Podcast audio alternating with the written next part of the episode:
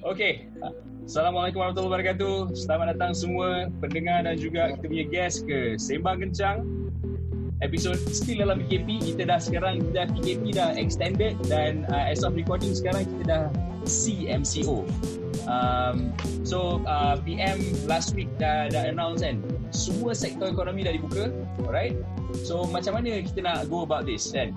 So hari tu orang komplain tak buka-buka, sekarang dah buka. Okay, bila dah buka orang komplain tak? Okay. So that's why hari ni kita bawa satu guest panggil Kak Liana je. Alright. So Kak Liana today dia akan dia dah sudi untuk join kita punya podcast untuk sembang sikit pasal the extended PKP dan pembukaan ekonomi semula. So how it affects you the listener. Alright. So alright. Sekejap, sebelum tu kita ni dulu bagi kita warm up dulu bagi Kak Liana introduce herself. So Kak Liana, a little bit short and sweet about me. Kak, dekat sikit mic. Siapa? I. Ambil mic ni dekat sikit. Okay. Alright. Okay. My name is Liana. Some people knows me as Yen. Yep. Okay. Yen, Michelle. Yen. So known as Yen in Japan as well. Okay. My office mate knows me as Liana lah. So okay. Okay lah. My experience is in the healthcare pharmaceutical industry. Okay, for the past almost like 20 years. Mm-hmm. Okay. Oh.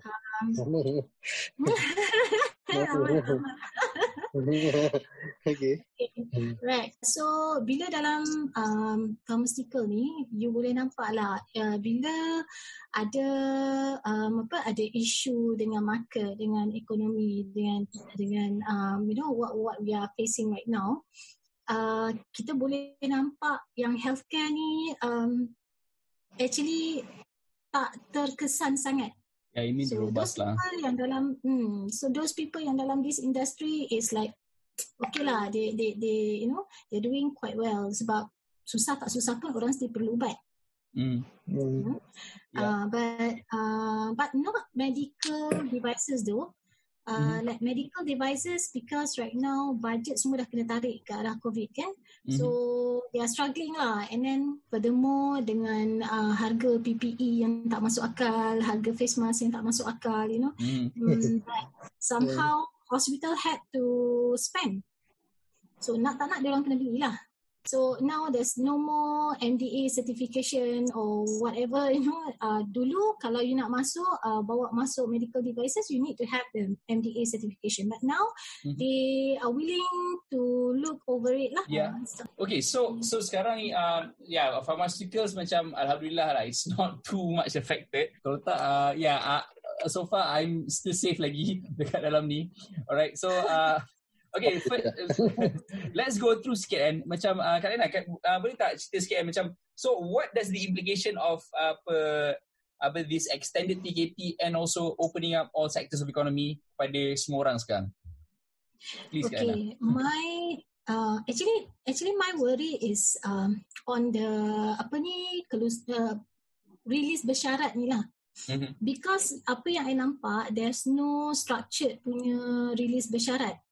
Maksud structured release bersyarat ialah diorang just umumkan okay, this certain industry boleh buka, macam tu je. But in terms of guidance to the company, what they need to do, apa yang standards SOP, yes memang ada.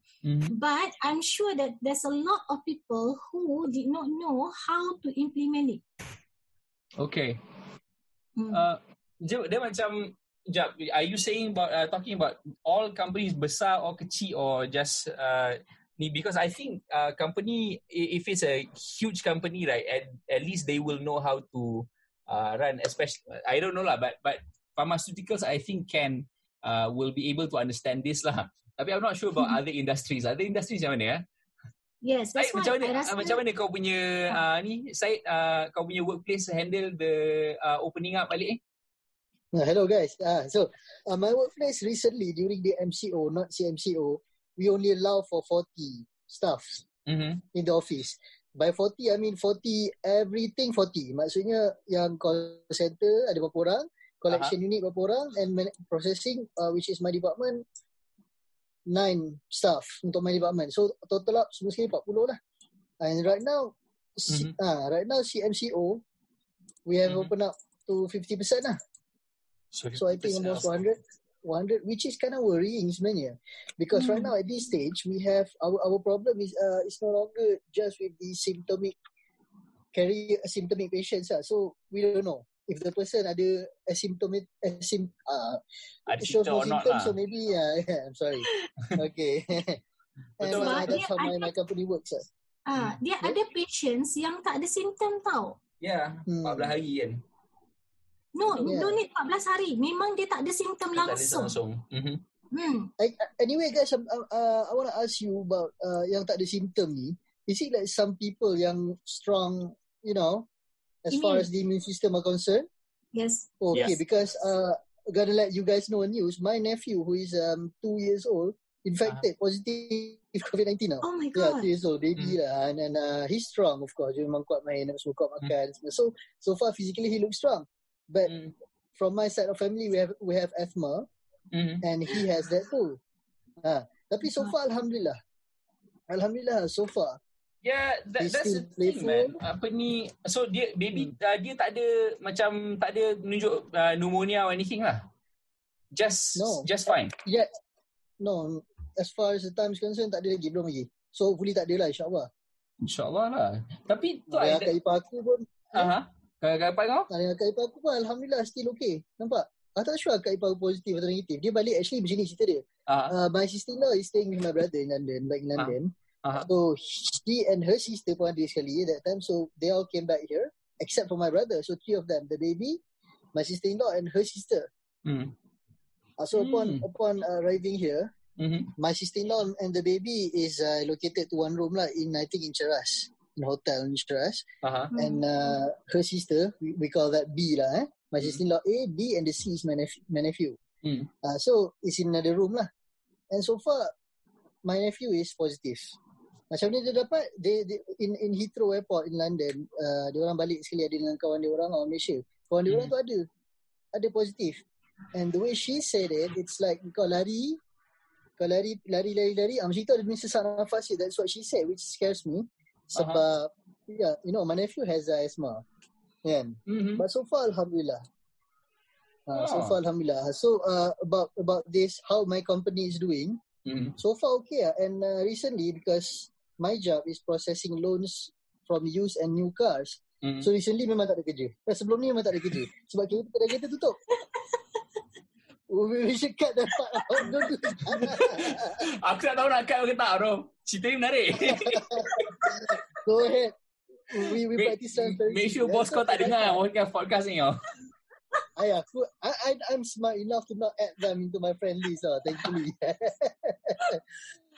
So when I come to work these few weeks the past, aku tolong produk lain lah.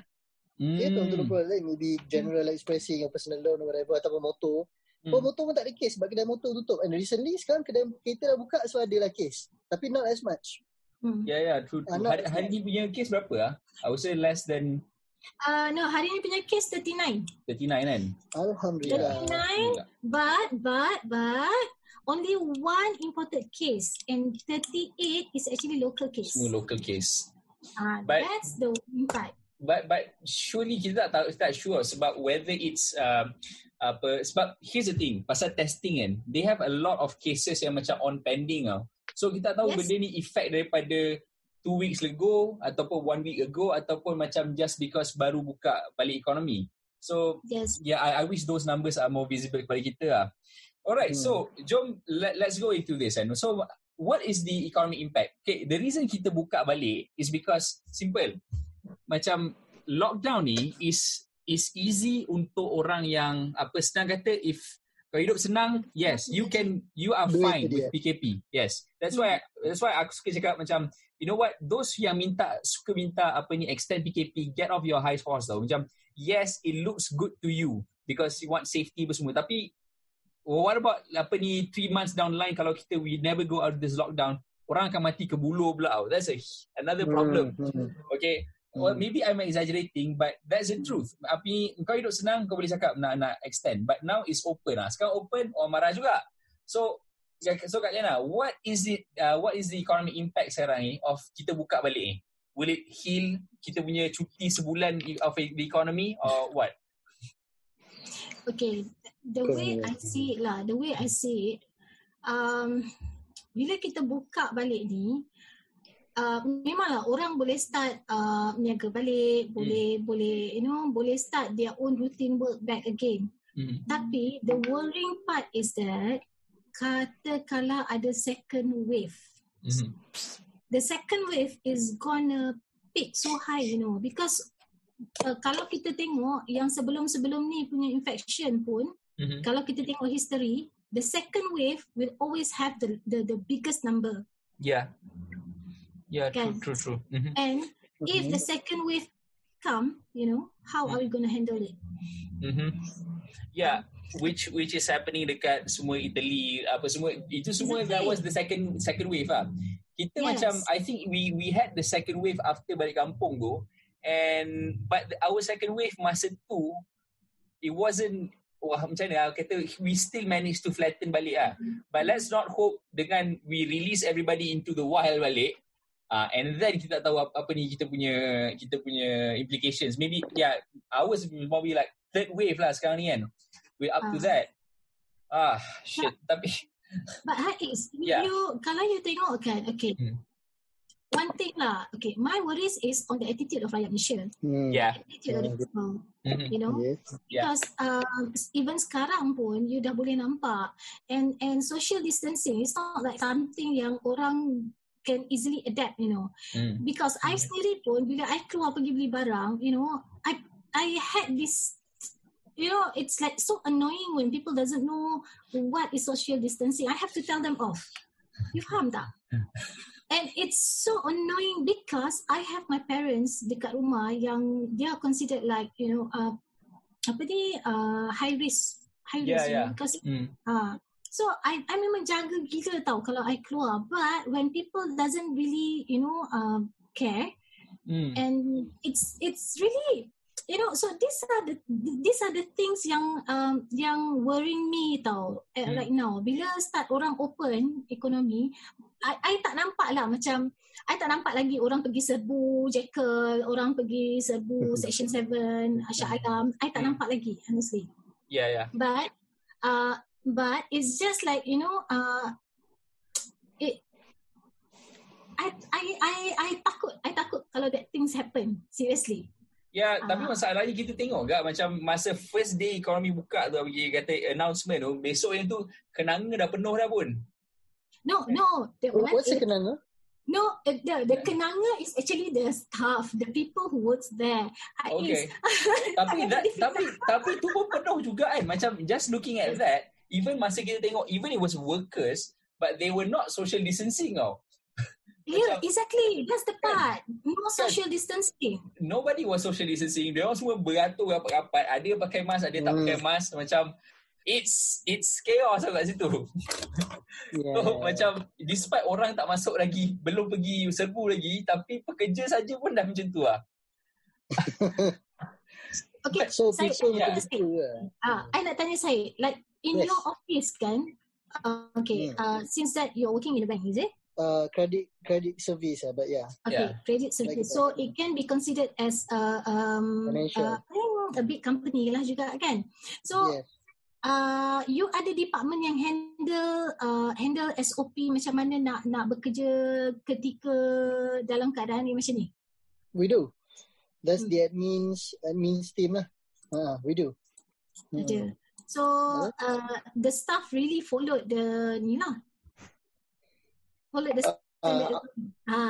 When it comes to approaches, I would like to I mean, me personally, I would like to highlight two things, macro and micro. Mm-hmm. Macro is the presence of like, what do you call the alcohol? Apa alkohol yang bersihkan tangan tu? Sanitizer, mask. As far as that, okay. Tapi yelah, bila orang dah lama tak kerja, jumpa balik, apa khabar? So, dia, you know, true story. I mean, true story. So, benda-benda ni semua, oh really, I mean, sometimes in the surau pun ada yang, yelah, ada dapat tegur kat daripada manager another department. Kenapa sampai 4 orang dalam surau? Kenapa sampai 5 orang dalam surau? Which, so, some of these soft ataupun kecil-kecil ni, which actually can lead to another wave, ada lagi. Tapi makro ni semua, makro benda besar-besar macam mask, kita ada supply mask lah, dan kita ada sanitizer pun ada lah, but you know, I mean, as far as social macam Miss Liana cakap tadi, kita lupa lah. It's like we forget all of this. And recently I went to Bank Islam to make some deposits or duit kan. Sama je ATM. So they have these lines, orang tak ikut juga. So I mean, it's like they forget lah. I don't know. Because the thing is, before this, I jaga produk infectious, produk antibiotic tau. Yeah. So this is really my territory. Okay. You know, so when it comes to infections, you know, it's this COVID-19 is like so easily transferred. You know, in fact, kalau you jog behind orang yang ada tu pun, you know, it. You know, walaupun you 2 meter belakang dia pun, the possibility of you getting it is there. So, and benda ni is like mutated tau. Dia boleh mutate tau. So, you never know what it can, how it can mutate and how advanced this virus can be, you know. So, it's, and furthermore now, kita tengah tak ada vaksin lagi tau. Kita cuma ada treatment, but that treatment also yang diorang cakap remdesivir ni is actually untuk patient yang severe yang on the ventilator, and bukan orang yang baru kena. So baru kena dia buat apa actually? No, it's like kalau yang baru kena ni is just diorang isolate and then jaga makan and jaga ni, jaga kebersihan, that's it. Yeah. No, so kalau critical, tambah ventilator lah macam tu. Macam mana? Kalau critical maknanya tambah ventilator and that's it lah. Meaning we are not preventing because we don't have any weapons to prevent it lah. Just treating Yeah. Yeah, when you say we actually, it's actually the whole world macam ni sekarang kan. Macam nobody actually has anything. You're just out there without a gun now. Yeah. Exactly. Anyway, I would like to ask both of you because both of you are working in healthcare sector. Because recently, well, there's always been a spat between these two characters, Donald Trump and of course, Dr. Anthony Fauci. Okay. Donald Trump is being exaggerating, I think. Dia kata, akhir tahun lah boleh dapat, kata dia. Kind of thing lah, boleh dapat vaksin. And Dr. Anthony Fauci kata, paling sedap pun 18 bulan. Yeah. So what do you guys... lagi 18 bulan lah? Macam tu sekali, ke setahun tu? No, because the thing is, okay, to do a clinical studies is not that easy. You have the protocol, you need to develop the study protocol, and then numbers of patients. What is the guideline for the patients to be entitled to be in the study? And nak cari patient pun is not easy. Plus that nak makan ubat, nak monitor and everything is like it's too complicated tau. So this is not something yang okay ubat dah ada, jom kita start macam tu. No, it's not. Yeah, the thing is it's a vaccine tau. Macam because vaccine is a inactive virus you're putting in somebody's body.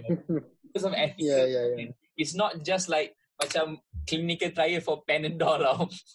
Dia macam this is even worse tau. You putting virus macam in people's bodies. So macam bukan, maybe you might a scientist might think it's safe apa semua kan, but kau sebagai apa the test subject and the lab rat sure macam sial aku nak kena cucuk dengan virus ni untuk provekan aku ni apa just to prove the vaccine works. Aku tak rasa semua orang macam berani tau. Aku tengok ada perempuan kat UK yang first one to try berani lah. Aku macam salute to you lah. No, checkmate anti-vaccine. Sekarang ni pun diorang dah jumpa the strain. How many strains out there? Yeah. Diorang cakap dalam 30 over plus kan? Ada banyak. How many? Yeah. It is. 30 over plus. You just imagine. Mm-hmm. There's so much of strain. Exactly. Strain. So which one? Which one? Mm-hmm. That's the scariest part, you know. Oh yeah. Means kita kena ada mutating vaccine juga maksudnya. Exactly. How the hell do you do that? So yeah, until we have a vaccine, right? You are macam we can't really go on with our lives. So okay, can we all agree? Macam until vaccine is found, we just can't go on normal. Macam we just have to accept the new normal sekarang yang kita ada. Exactly. I agree. I hate this new normal. Who does? Exactly. You just imagine like this lah. Before this kan, kita keluar, duduk Starbucks, borak. I tak pergi Starbucks. Okay, tukar okay. But now you can no longer do that. Yeah. You just imagine kalau you pergi walk in to Starbucks and you have to be 1 meter apart. How are you going to talk to your friend? Business-wise pun macam tak okay because you can only let so much into your store, into your restaurant. So so macam kedai yang dah biasa orang penuh. So how?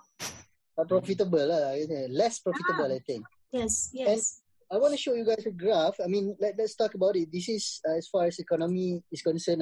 I don't know how to nak letak dalam ni, tak tahu. So dude, this just, is just share screen. Dude, okay. So this is my.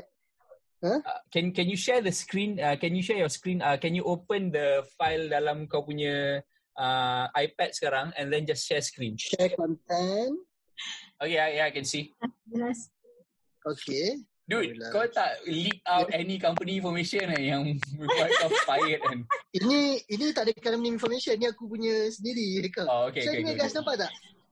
You can see that the graph, this is FTSE KLCI, which is Malaysian punya ni lah, bursa saham lah. Yeah. So, from this graph, you can see that actually the worst has been over so far. Because the worst is mid-March. Ataupun the earliest punya lockdown lah. Yeah. Actually, the worst one, it was actually tambah sekali dengan Sheraton hari tu tau. So, macam... Sheraton, Yeah, it was Sheraton and then COVID and then that's why kita ada that huge dip tau. Yeah, go on. Huge dip. So far, I mean, the worst has passed as far as economy is concerned. If you want to take a look at this graph. Now, let's take a look at healthcare. You guys punya bread and butter. Nampak? Healthcare is the only sector yang baik nampak pergi dia. As you see, so tengah-tengah March everyone jatuh. Semua sektor macam ni. Okay? But healthcare can go up. Yeah, sebab apa? Sebab of course people will focus more on healthcare kan. Let's take a look about financial. I don't know where financial is. But whatever, construction. Construction. Oh yeah, there you go. No, ini for US. Dah, atas sini. Oh, yeah. Andai kau.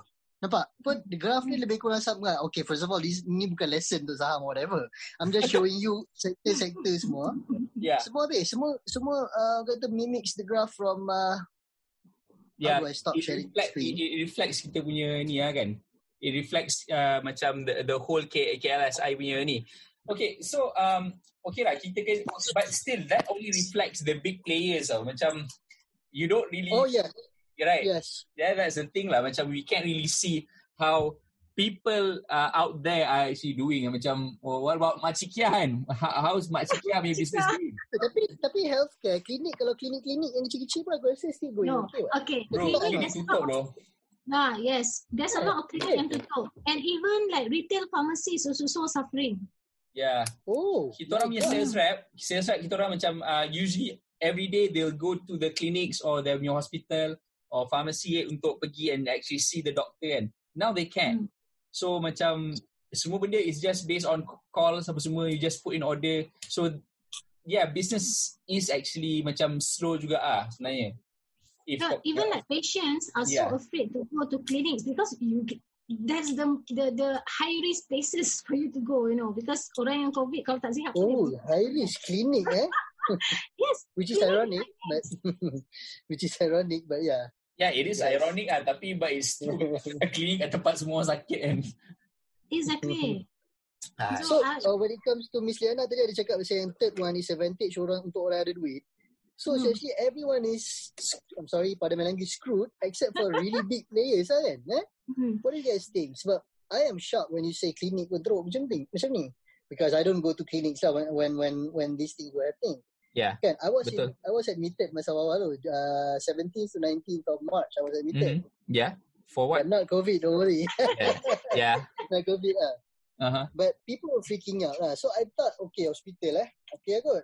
So maybe hospital yang besar-besar macam KPJ ke apa ke mungkin doing well lah agaknya. Even like hospital not to say they are doing well juga tau, because bila economy is suffering, you know, company are cutting costs on their punya insurance healthcare. They are cutting down on insurance healthcare. So now the hospital they cannot just simply charge anymore, and then of course you know, so benda ni semua is a chain reaction impact tau. So bila company cut down dia orang punya insurance punya ni apa semua, so impact dia akan ada juga pada private hospital, pada you know. So now people are going to the government hospital sebab dia orang dah tak mampu nak pergi private hospital. Yeah, so, true. Mm-hmm. So, government hospitals akan full. But now, budget are being cut down to be allocated to for COVID punya. Apa ni? So, in fact, Haiz ni boleh nampak kan how your sales are doing. So, exactly. Nampak lah. Private hospital tak ada macam it's not as as it used to be lah. It's not macam ni lah. Okay, masa even masa awal MCO tu, masa tu it was the first day and found out that I was actually in one of the cluster kat Bangi. So exactly. Okay. So I was it's not cluster, tapi surau tu seorang memang dah kena positif and I was there masa Isyak tau. Okay. So I was there and then aku kena buat testing. Of course government tak bagi sebab aku tak ada symptom. So aku call up KPJ apa semua, all these private hospital. Semua dia kata macam tuan kalau boleh pergi tempat lain, tolong pergi tempat lain. Kita orang pun dah penuh. Why? So dia orang macam as much as aku kena bayar RM700 per test pun, itu pun diorang macam actually I don't care sebab tak boleh, sebab diorang tak cukup manpower pun nak jalankan all this test pun. So there you go for private hospital juga. So macam mana diorang private hospital. Okay, you just imagine if one patient walks in and that patient is positive COVID. Okay. Yeah. So, private hospital dia tak ready tau staff dia dengan PPE, the full suit of PPE and everything. So to get infected is like so easy. So kalau dah satu hospital kena get infected, that's why diorang tak pandang duit dah sekarang. Diorang tak pandang duit. To them, if you're COVID, if you are suspected or whatsoever, don't come. That's it. Don't come. Yeah, it's true because eventually my test I was not at the hospital. They memang it's doctor to you, so dia kena datang rumah and then they did the test. They swabbed me right in front of my porch. So there you go. They come actually with a full suit of PPE lah. Yeah. Tapi dia full suit tak ada macam astronaut macam kerajaan sangat. Dia macam just cukup makan je lah, cukup kain je lah. Susah serius susah. Recently, pun ada minta buat sumbangan kan, sumbangan untuk apa orang kata, untuk PPE frontliner, sumbangan untuk majlis agama pun ada buat, jabatan agama pun ada buat sumbangan untuk orang-orang susah dan juga ibu tunggal macam ni ada juga. Meaning, maybe we do not have as much money as we think we do. Sebab recently kita dah bagi sampai 200 plus billions ringgit. Uh-huh. 200 plus billions untuk itu excluding the BPN plus. BPN tambahan excluding that. Untuk entrepreneur semua kan?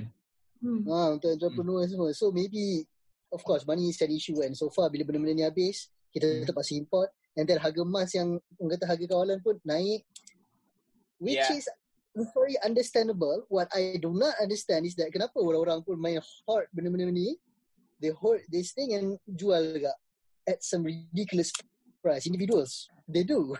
Tak payah cakap apa individuals lah. Pharmacies were doing this macam, and they got caught. I'm so glad they got caught. Tapi aku tak tahu apa yang tak kena tangkap lagi. Kau tengok nak jual PPE pun macam berapa.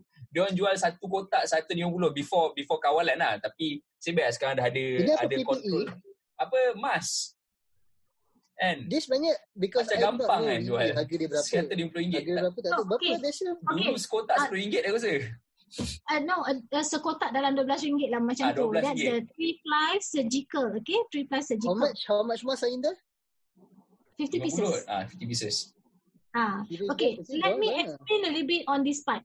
Okay because before this sebenarnya kita tak ada, kita kebanyakan company yang dekat dalam Malaysia ni, they don't produce face mask tau.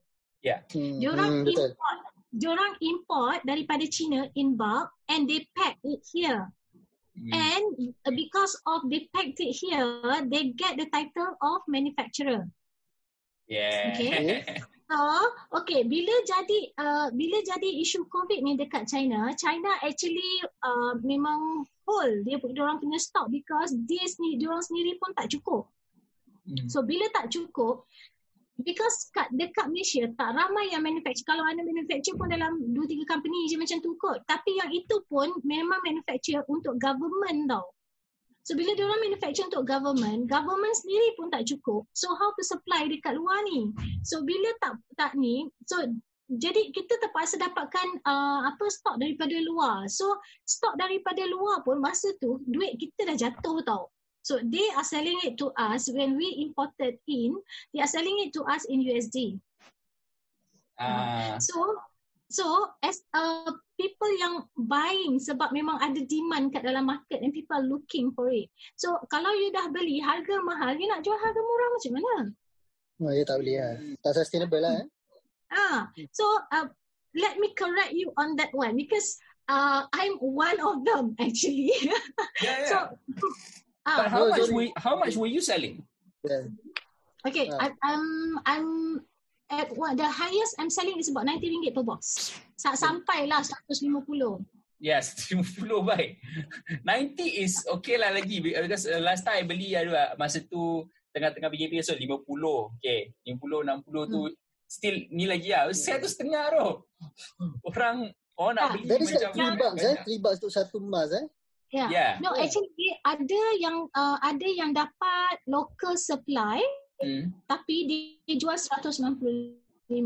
That I boleh cakap dengan you, that is memang hoarding. Okay, that's not legal. Confirm. So, tapi sekarang sebab tiba-tiba bila pasal mas ni OOS, so yang mana yang kaya-kaya ada duit ni semua, so diorang start buka their own production tau. So that's why sekarang tiba-tiba face mask berlambak dekat dalam market. Betul.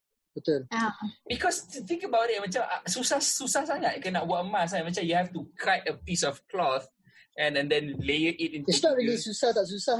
We are talking about a profitability. Yeah, I know that, and that's the thing. Macam it's known as one of the biggest.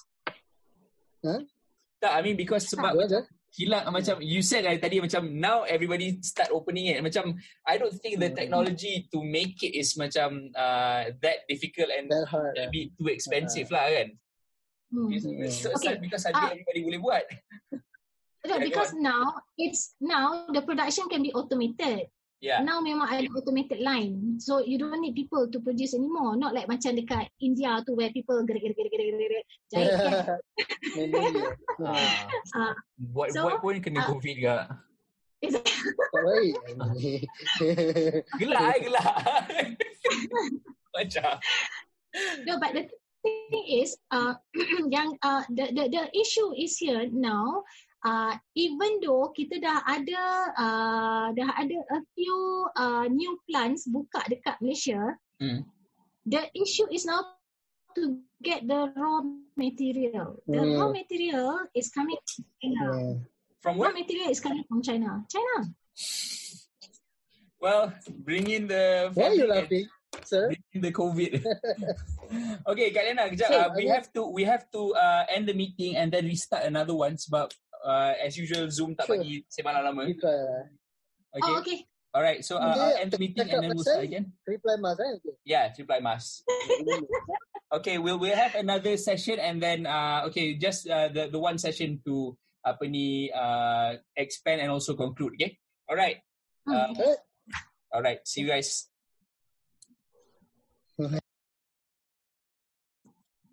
Alright. Welcome back to Sembang Gencang.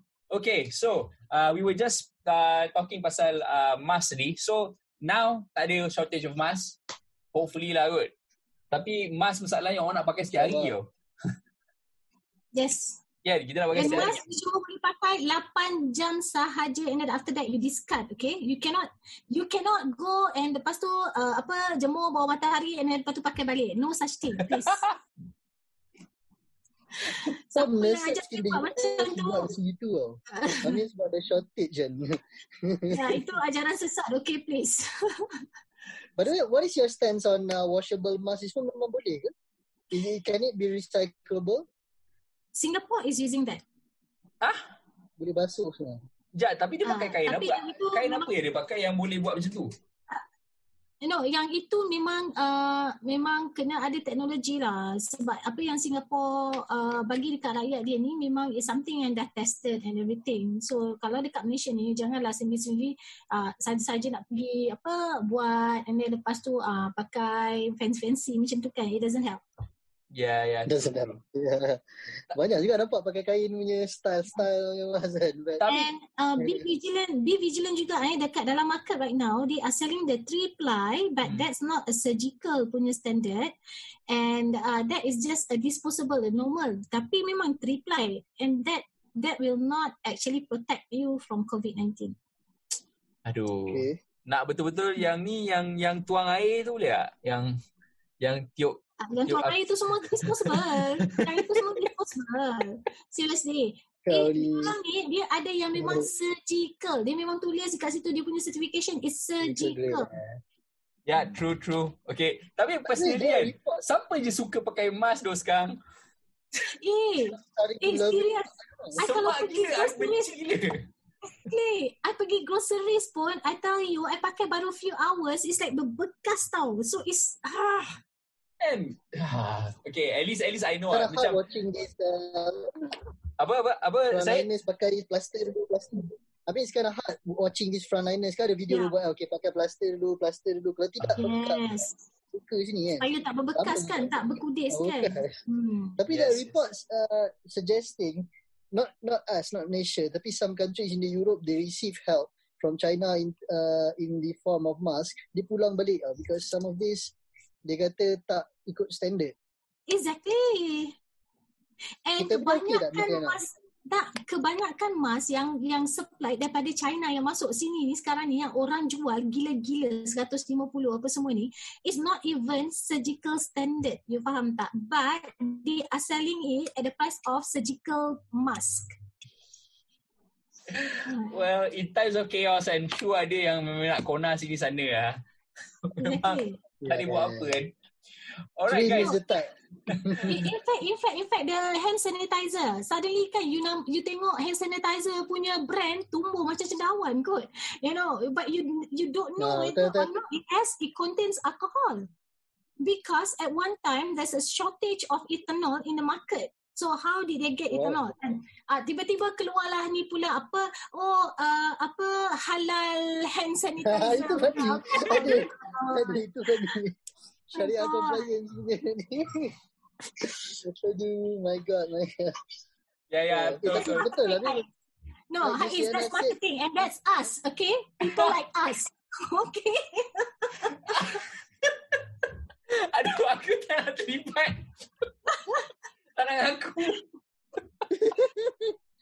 Yes, you and me, we are con men, okay?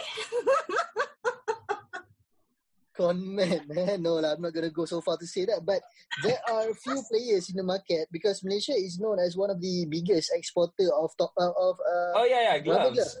Rubber gloves. Masa kita tengah, orang kata kita tengah okay, tak ada social distancing, tak ada apa. I mean, January atau February, kita ada bantah amounts to millions of gloves to China apa semua. Okay? Okay, so some parties are saying, alah, kita bagi kau free, kau bagi kita balik dengan harga pula, for example. But that's the different story. But right now, even like automotive company punya production line pun dah ada nak venture dah into PPE, betul lah. I mean, I'm just trying automotive nak buat PPE I'm not sure. Automotive but I'm not sure which. Lupa. But I read this in the Edge Market punya surat khabar. They want to venture into PPE and also face mask because how much profit it will give you lah. Yeah. So mungkin I think maybe you guys know better the price kan. Tapi profitable ke kalau mask? Because rubber glove kita ada banyak top glove, Supermax and we produce millions of mask. Kita punya tau. Apa? Okay, the thing is like face mask is just within this current situation. Yeah. Okay. Kalau tak ada COVID, siapa yang nak pakai mask? Hong Kong. Oh. Ini kita India. Sabar. Tu tajuk lain. Sorry. Okay, right now we talk about PPE kan? Yeah. Okay. PPE. Now, the price of the non-woven punya raw mat has double, triple tau. Yeah, you can bet. Apa standard price dulu? What's the standard price dulu? The selling price dulu, kalau yang katalah isolation gown tu, baru dalam RM6-7 macam tu lah. Itulah, okay. Now the harga is like to the hospital is about 20 and some people are selling about 25. Okay. And you know why? Because to get the non-woven punya kain tu daripada China, last 3 weeks harga satu roll of 300 meters kain dalam 550 macam tu. 550 satu roll tu berapa banyak boleh produce? Satu roll tu dalam 300 meter. Oh, okay. Okay. Bidang kalau tak silap I dalam 49 inch macam tu. Okay. After dia harga dia berubah by week. Dalam masa betul, Yes. Dalam masa 2 minggu harga dia naik double. So macam nak cakap profitability sekejap. Profit dia pergi kat orang yang macam the raw material punya ni lah. Those guys lah yang untung. Pergi kat China lah. Pergi kat China. And manufacturer China, betul. Yeah, China is selling so high. So when you see some graphs of economy like going back up, it's actually not really everybody joke. Yang Syed share pasal yang healthcare tu, it's not specifically for healthcare ubat, okay? It's more like all these things. The ventilator machines, the PPE, the face mask. Sebab graph, when it comes to sector, graph tu is semua players. Yeah. It is. Yang weighted je, so kalau seorang tak untung, semua untung pun sama juga, naik juga. So, I rasa yang tu untung untuk top glove, Supermax, mungkin... Yeah. Ada macam KPJ not really doing that good. No. Yeah. K plus okay, LKL okay, betul tak okay. So tak semestinya bila kata healthcare tu semua nak naik. Everybody lah. Saya dalam tu ni, betul tak? And anyway, I would like to explain sikit. I mean share sikit pasal Miss Liana punya. Miss Liana cakap dia the purchase is from American USD. USD dia purchase. I mean economy wise, gold is known as safe haven Gold is known as safe haven. Why? Because whenever economic crisis arises, investor dah keluarkan duit daripada stocks masuk gold. What happened? So USD turun, gold naik. Faham tak? Ramai orang beli gold. That's why dia cakap okay, bila kata relationship, mostly it's inversely proportional lah. USD turun, gold naik. Tapi this is one hell of a pandemic sebab this create economic crisis. Tapi this time gold jatuh. Yes. Sebab apa? Orang tahu kalau Haiz, kalau kau beli gold banyak, kau tak boleh buat makan pun gold tu. Exactly. I mean, when these citizens in the US, they hold tissue papers, investors hold USD. Singapore create a line US ni dengan bank dia dengan bank US untuk USD. So sini beli USD, sini beli USD. Sebab apa? Nak duit USD, nak ada duit. So kita beli. So when it comes to economy punya catastrophe, it shows something new lah. Sebab tu orang boleh sampai relate dengan Great Depression, dengan World War, sampai kata it's really one hell of a pandemic tak pernah dilihat sebelum ni. Yep. That's why orang cakap the first countries that managed to come out to flatten the curve and then control the situation will eventually akan recuperate daripada ekonomi situation ah. So dia akan keluar cepatlah daripada economic recession ni.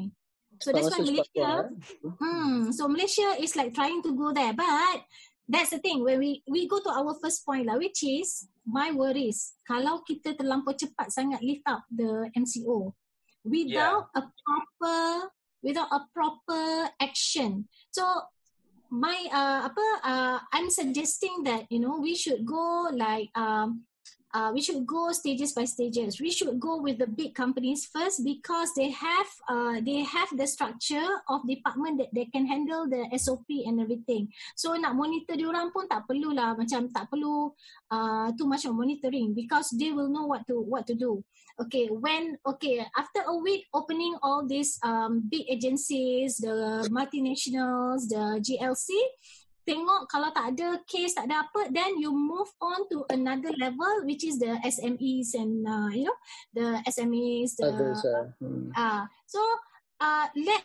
then lepas tu you monitor pula macam mana how they handle and everything. So mungkin boleh macam buddy system like one of the big company like looking after this SME and then guide, sebab kerajaan tak mampu untuk nak adakan satu team yang besar untuk pantau.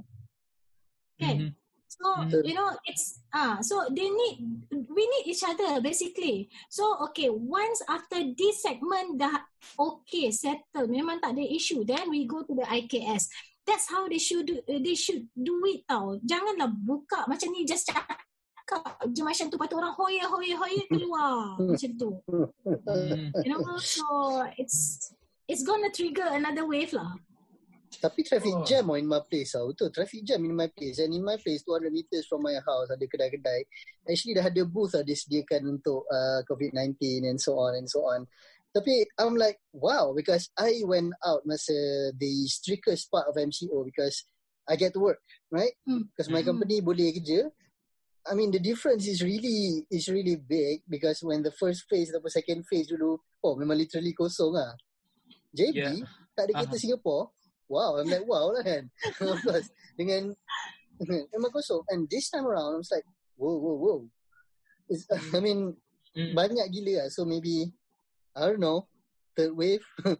Kita dah pass second wave. Exactly. Huh? That's what we don't want, man. I'm not praying for that. But it will. It can happen. It can. Yeah. Because earlier part of our discussion, Ms. Liana and you yourself said that social distancing semua dah hilang. I mean, kita lupa cepat sangat lah. Exactly. Tak, lepas tu lagi satu. The cluster of the foreign workers. Yeah. Okay, like what happened in Selayang. And do you know that sekarang ni, yang terbaru ni, yang 147 orang workers yang baru lepas test lari. Ada. Tu nampak? Ada. Ada masuk news. So, can you imagine? What? Yeah. Dia siap tulis tau. It's Bangladeshi Indonesian Exactly. Not me. You are Arab lah. Tapi you Yemenis.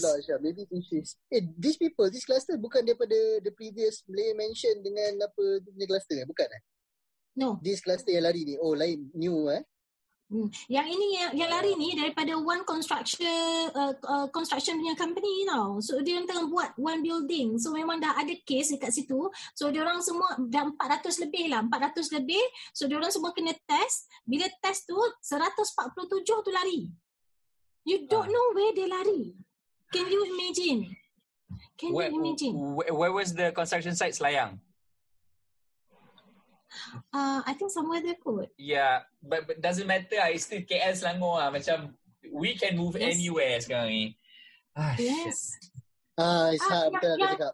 Yang dekat kes yang apa tu pasar Selayang tu kan? Ah, yang, yes. Ada video apa tu pekerja the foreign worker apa try lompat pagar nak keluar kan? Mhm. I don't know. Ada. Yeah. My God. This kind of clusters has been going rampant in Singapore. Singapore punya biggest cluster is pekerja asing kan? Yeah, pekerja asing foreign workers. And it's kind of a scary thing to know about this. And how many pekerja asing dekat Malaysia? Tell me. A lot. Millions. Sampai millions. I don't know. Millions sampai ya. Yes. Millions. The millions is the one that we know. What about the one that we don't know? Illegal immigrant lah, yeah. Yeah. My goodness me. Man, just a week ago kita macam masa tu aku sembang dengan Yusri kan pasal about the MCO, and then kita macam it was looking good until the whole announcement happened, and then now sekarang macam the view forecast looks quite gloomy lah. Alright guys. Okay, can we take our attention away from all the doom and gloom sekejap? So okay, let's go on exactly what can we do about this? And so macam what choice do people have untuk generate income? Sekarang ni macam even though dah buka ekonomi, orang still tak berani nak keluar macam biasa. Macam orang still tak nak pergi lepak kat mamak macam jom lepak mamak, even though benda tu seronok tapi aku tak rasa, tak tahu at least aku tak berani nak pergi macam jom lepak jom. Macam tak ada bodoh sangat. Okay, so what choice do people have to generate income sekarang ni? Let's go to that. What we can do with the 30 minutes we have left, I think. Okay. So, right. So, talking about growing your money lah. If you have money right now. Okay. What you can do. Kalau you memang ada bertantan duit, then you can play share. Okay, bertantan tu, how do you define bertantan? Because market is memang shares discounted rate yang memang orang kata memang gila-gila. Kalau you ada duit, you pergilah dump dekat sana. You know, because dekat mana? Okay, this is interesting. Lah. Kalau you boleh main market share. No, disagree. Go on. Okay, go on. Okay, go on. Because the thing is, itu untuk orang yang ada duit. Untuk orang yang ada duit. Because macam you are showing just now, you know, market and is now started to going up, kan? Okay. Yeah. Graph tu. Okay. So, but what about to those people yang tak mampu tu nak pergi beli kat satu counter tu? Because kalau market shares, it's like you kena buy at the dedicated counter kan. So, siapa yang tak ada duit ni, you boleh juga invest, boleh. You have another option of going through unit trust. Okay. Alright, let's sorry, go. Let's go. Okay, sorry. That's why we bring ni. Okay, so okay, let's see kejap. For those who have money right now, what can they do right now? Macam exactly can you give like specifically macam on surfacely, but specifically siapa yang apa benda dia boleh buat? Okay, the thing is now about the moratorium kan. Okay. 6 months tak perlu bayar rumah, tak perlu bayar kereta. Duit tu you nak pergi mana? You tak boleh nak spend right now. You cannot spend because you cannot go out. Yeah. Kan? So what can you do with the money? So instead of you just simpan duit tu dekat bank with the rate of kalau bank punya rate 1%? Mhm. No, tapi sikit lah. Kalau passbook memang tak banyak lah. Yes, tak banyak. Checking account okey lah. Tapi checking account, you have to, okay, go on lah. So, kalau you simpan dekat unit trust, even the money market itself pun, dia boleh bagi you dalam 3%. 3%, okay? Right? And right now, okay, there's a lot of option macam kita lah, kita Islamik kan, kita nak jaga kan, so we have a lot of dana-dana syariah yang ada.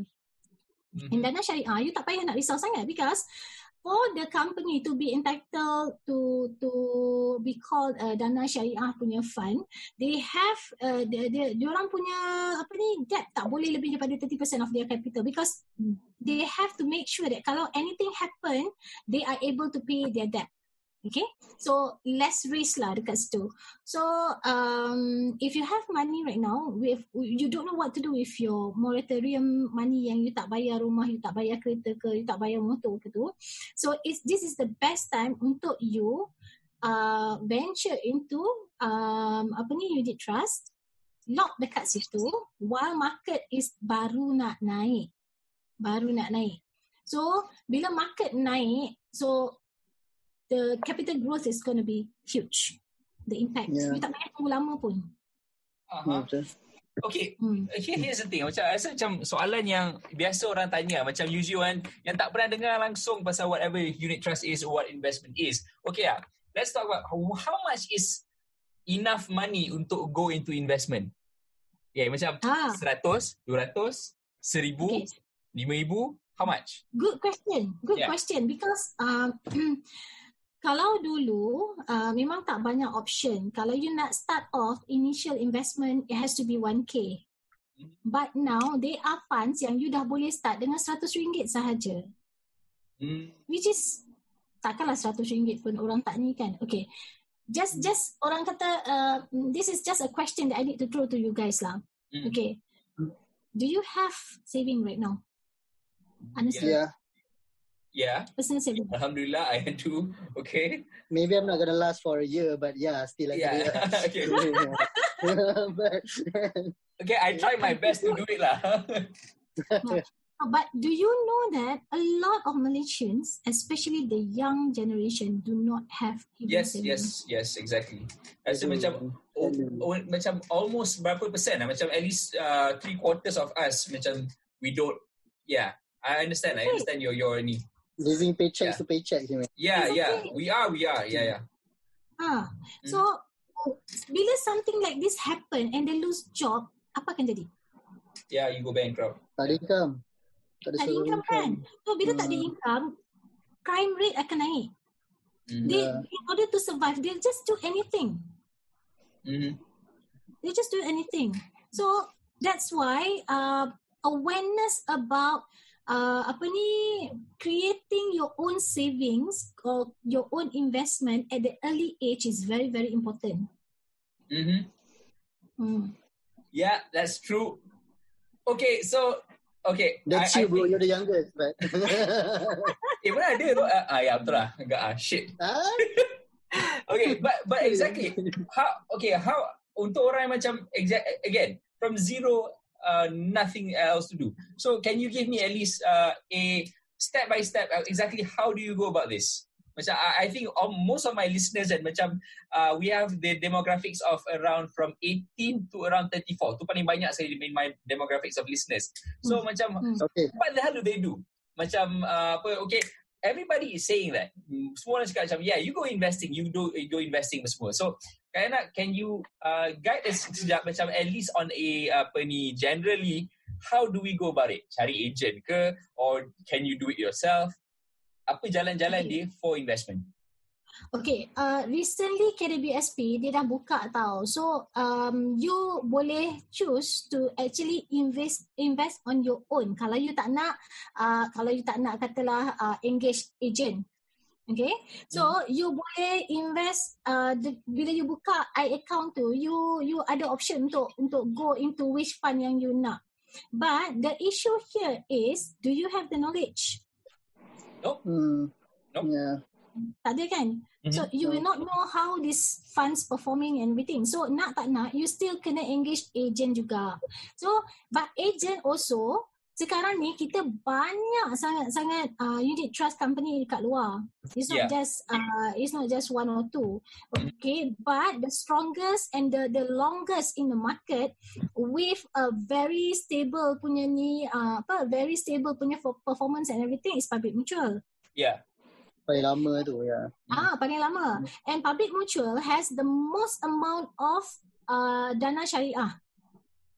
Be it local, be it regional, be it China, be it global, US punya stock market, and be it ni. And then dia punya fund managers are memang well trained and everything, and they are top. They are very top in terms of their performance and everything. So that's why when you choose with whom you want to invest, which with company that you want to invest, you have to do your homework juga lah. Janganlah simply pergi, you know, just invest. Oh, orang kata ni datang agent ni, oh I ni. Okay, lepas tu tak sampai berapa lama dengar cerita, oh dah Bikok. Tak kerja dah. Bukan Bikok lah, Bikok tu tak lah. Yeah. But dah tak kerja. You call pun dah tak angkat and everything kan. So choosing an agent is very important. Mm-hmm. Yeah. Alright, okay, so exactly macam okay, Syed, do you have any opinions macam okay, because frankly I am in no position to ni, but Syed, how do you feel about investing? You are in a position to investing? No. I'm not in no position to speak about it. How about you give me your money, I'll do it for you. This is dangerous. No, I mean investing. You take a look what you want to invest into. We have a lot of debt products. We have a lot of products or counters right out there. We have forex, we have gold, we have stocks, we have bonds, we have sukuk and everything. But we are entering a low interest rate environment right now. Earlier this week, we are cutting. BNM is cutting interest rate to 2%, ceiling rate of I think 2.25% to the floor rate of 1.75%. So okay, what does that mean to the general to the layman punya ni? Macam yeah, we're not all financial literate. Okay, so what should my listeners listen to that or to all that math right in layman punya ni? Okay, bahasa yang paling sedap tak apa sedap dengar kalau interest tinggi bank untung lah kan. Tapi yang paling mudah bank untung. But paling mudah sekali kita nak dengar is investment ataupun debt is, of course, we can't run from interest rate kan. So, bila interest rate rendah, you want to do loan apa semua, loan rumah rendah, loan kereta. Loan rendah, lagi? You dah tak ada kerja, you nak loan lagi? No, I mean, for some people, untuk interest rate rendah lah, untuk interest rate rendah environment, the loan is, orang kata dia punya interest rate, macam earlier, baru masuk Bank Islam akan turunkan by, sebab kita cut by 50 base points, so that is from 2.5, bila cut from 50 base point, jadi 2% interest rate. So yang mana for example, mungkin Hong Leong Bank dia buat personal loan dalam let's say 5%, dah jadi 4.5%. So maknanya interest rate untuk loan cik rendah. But, kata apa? On the contrary, investment pun rendah. Unit trust, pulangan rendah. ASB ataupun we call this open-ended fund yang kita boleh masuk keluar balik macam Tabung Haji, macam ASB ni semua pulangan dia akan rendah juga. So, okay, paling pulangan dia rendah now or pulangan dia rendah later? Macam okay, you cannot say that for unit trust, you know, because unit trust is a long-term investment. It's not for short term. Kalau you nak go for short term, you go with the banks. Okay. Maksudnya untuk tahun tu dia tak dapat pulangan yang tinggi macam tahun-tahun yang interest rate tinggi lah. Not really because in one of the fund yang I manage sekarang ni PISGAF is actually a global US punya dia more to US punya ni lah fund. So PISGAF ni dalam bulan hujung Februari March macam tu it drop tau. I daripada 15,000 yang I put in, you know, masa awal Januari tu I punya profit masa tu I simpan tak sampai setahun pun. Okay, I punya profit is already like almost 4K. 15,000 tak sampai setahun almost 4K. That's how many percent? Yeah. 20% that, yeah. Go on. Okay, calculating Joanna. Okay, and then lepas that's tu bila you know about our bila COVID ni jadi dia terus memang turun and lepas tu dia loss, you know, I was having a loss of from 4,000 I was having a loss of almost 2,000. Okay, tapi tu sekejap je. Then recently because of Trump dah umum macam-macam stimulation package and everything kan. And then lepas tu with the current one ni yang diorang jumpa remdesivir ni untuk treatment for COVID patients ni apa semua. So the market has started increase. So now my investment going up back again, so I'm almost having like 2,000 punya profit now. So And almost all the market are actually naik sebab sekarang ni China dah dapat tangani isu COVID. So they are actually gaining the market punya ni, because masa market memang tengah teruk, that's the time dia orang beli banyak-banyak share dekat US, dekat Europe, you know. So now China is really like, you know, monopolizing the market lah. So dana China ni banyak tau dekat dalam public mutual, and it's ada dana ni yang memang syariah compliance. Alright, so we got 10 minutes to go. Okay, so what I understand from this is that so this whole thing about portfolios, macam where you put your money is insanely important, mana macam, and you need to understand the market ni lah, macam your homework needs to be done. Is that it? Macam it's not just you go in, okay, here, you know what, here's my money, okay, whatever, and then I can that just gambling. Yeah, exactly. Yeah, it's gambling. So itu boleh beli spot toto. Okay. Understood. Okay.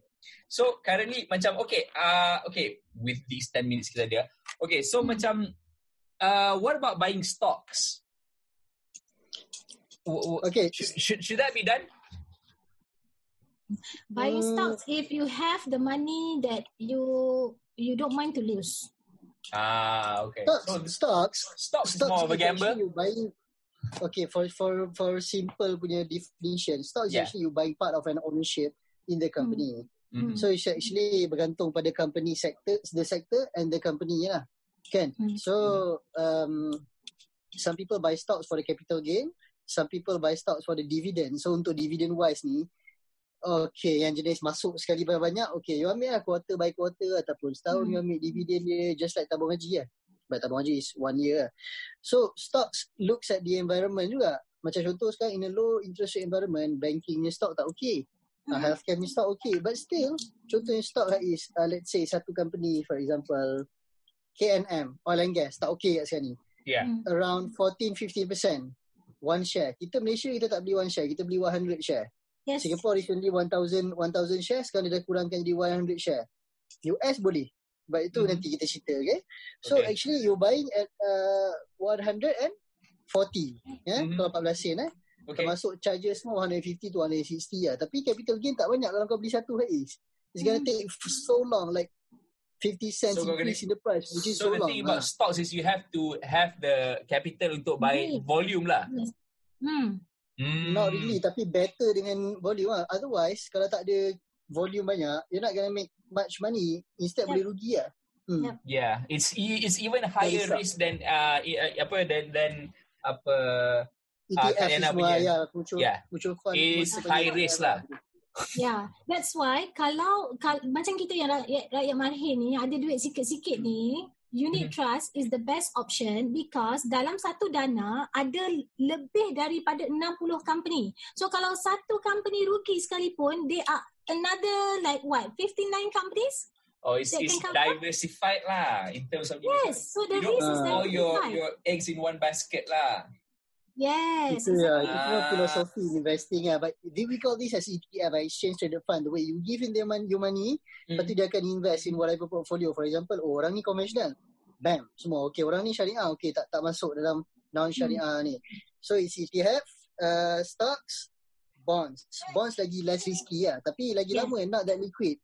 Yeah, because when you talk about investment, you want to look at the liquidity side juga. Kau dah beli, senang tak kau nak jual balik, senang tak kau nak ambil balik duitnya. So forex pun ada juga. Forex, stocks, bonds, macam-macam produk ada. But if you want to talk about liquidity, short term, well, bonds is not for short term, of course. Forex, yes. Stocks, some, yes. For short term. So like our discussion says, okay, apa kita boleh buat kalau ada duit sikit? Investing right now, me personally, I disagree lah. So maybe kalau you need trust, you gonna need about what? 1 year ataupun years lah. Lama kan lah. Not really. It depends on the market situation. Okay. Kalau apa? Okay, so we have 5 minutes. Go ahead Kak Liana, and you. 5 minutes. We got 5 minutes to for Kak Liana to compress the whole thing again for our listeners. Okay, the thing is, kalau you ada duit yang you memang plan untuk simpan, you tak nak pakai, you duit yang memang you nak simpan, okay? So unit trust is the best option, okay? And these are the money yang you try to plan untuk your retirement ke ataupun something yang objective you a bit longer, about 5 to 10 years macam tu. Okay. But if you need liquid cash, you need money, you nak simpan tapi you tak nak simpan lama-lama. So you have a choice of going to the bank lah. Okay, so memang the minimum of unit trust is like what? 10 years? 5 to 10 years? No, minimum is 3. Minimum is 3. Oh, okay. So put your money 3 years and then you can withdraw. But that's a stupid thing to do lah. I'm guessing it's not a smart thing to do lah kan. It depends on the market situation, Haris. Depending on the market situation. Plus that, if like 3 years, katalah 3 years, you can start seeing profit already. Tapi kalau a bit more longer, this is about compounding punya nilai. Yeah. Yes. So kalau you memang ada money yang boleh letak tepi and pejam mata, then unit trust will be the answer. Ha. So listeners, do you have that money to pejam mata? Alright. That is for you to answer. Okay, it's not this podcast to answer for you, but we can help you with all these guys. All right. So, Syed, any closing remarks from you before we ini? Tadi tu mungkin advantage untuk orang ataupun the third point untuk our tajuk, advantage untuk orang ada duit yang investing and so on. Yeah. So, in fact, MCO for the economy, like we have discussed. Personally, I think there's no way for the economy to have an absolute upside trust ataupun upside momentum. Unless this virus or this pandemic can be really, really, you know, handled that well lah. Because right now, earlier, kita ingat kita akan ada V-shaped recovery. Bump naik balik. But then, that's not the case. Kita maybe gonna have like U-shaped recovery. So, bottom up. So, it's slower lah. Slower, bottom out dia lama. Lama atau tak, depends. Again, benda ni depends on the virus. Sampai satu hari nanti kata, virus ni kita dah ada vaksin, boleh tangani, boom. That's when you will get the absolute upside momentum for the economy. That's to me. And the third one is for CMCO ataupun PKP bersyarat. Yeah. Well, I think because recently our minister they make remarks and virus ni will take like 2 years to be 100% Spanish. Yeah. In the environment. Yeah. So it's logical for us to do to extend the PKP as long as 2 years, kan? Yes. So maybe CMCO is the answer lah. But then again, the approach macam mana kita nak buat, like Miss Liana said, we have to construct a proper framework ataupun proper blueprint for the CMCO to be executed lah. So I guess that's my summary from me, Mr. Aziz and Ms. Yana. Yeah. Thanks so much, man. Yeah. All right. Thank you very much, Syed. You've been a lot of help in this need as a co-host because I wouldn't be able to navigate through all of these financial beauty. All right. So, Karina, hopefully you... Thank you very much for being with us untuk this episode. Sorry, kita ada time limit constraint because of Zoom. Yeah. Hopefully, Kak Liana will be able to join us in future episodes. We have something to talk about. Because we have Syed and we have Liana to talk about these two things. Okay, so hopefully kita punya sedikit sebanyak our listeners dapat learn a lot from our guest today and of course Syed. So semoga korang stay tough with the COVID currently. Okay, so assalamualaikum warahmatullahi wabarakatuh. Selamat malam. And semoga bersahur lah dengan ni. Okay. Thank you, Haris. Thank you, Susanna. Thanks. Thank you. All right. Thanks, Karina. Thanks, Haris. Salam. Assalamualaikum.